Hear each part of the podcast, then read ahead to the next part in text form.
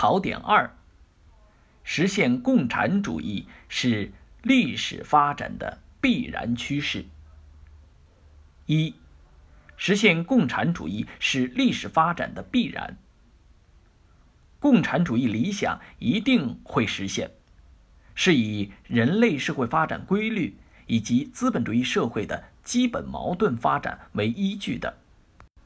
社会主义运动的实践，特别是社会主义国家的兴起和不断发展，已经并正在用事实证明着共产主义理想实现的必然性。二，实现共产主义是长期的历史过程。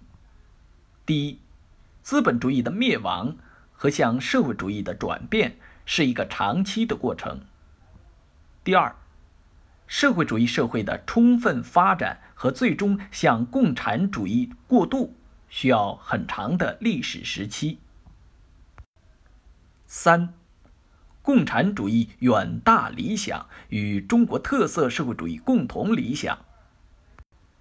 远大理想与共同理想的关系，包括从时间上看是最终理想与阶段性理想的关系；从层次上看是最高纲领与最低纲领的关系；从范围上来看是全人类理想与全体中国人民理想的关系。